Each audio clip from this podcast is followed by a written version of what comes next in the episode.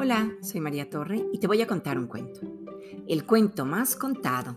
Forma parte del libro Había una vez pero al revés, escrito por Vivian Mansur con ilustraciones de Mariana Villanueva, publicado por Ediciones El Naranjo. El cuento más contado es, sin duda, el de Caperucita Roja. Tantas veces ha sido relatado que Caperucita se cansó de ser devorada todas las veces por el lobo, de caminar por el camino corto y de cargar la canasta con los pastelillos de miel. Estaba cansada porque ustedes, como yo, saben que una historia sucede cada vez que se cuenta.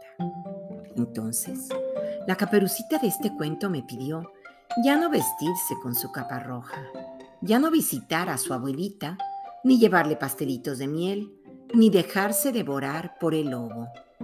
Me pidió que solo por esta ocasión quería quitarse la capa roja para ponerse pantalones de mezclilla. No visitar a su abuelita, sino chatear con ella por internet.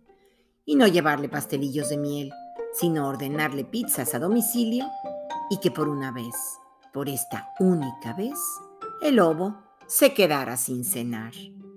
Porque hasta los personajes de los cuentos necesitan, a veces, unas buenas vacaciones. Y colorín colorado, este cuento se ha acabado.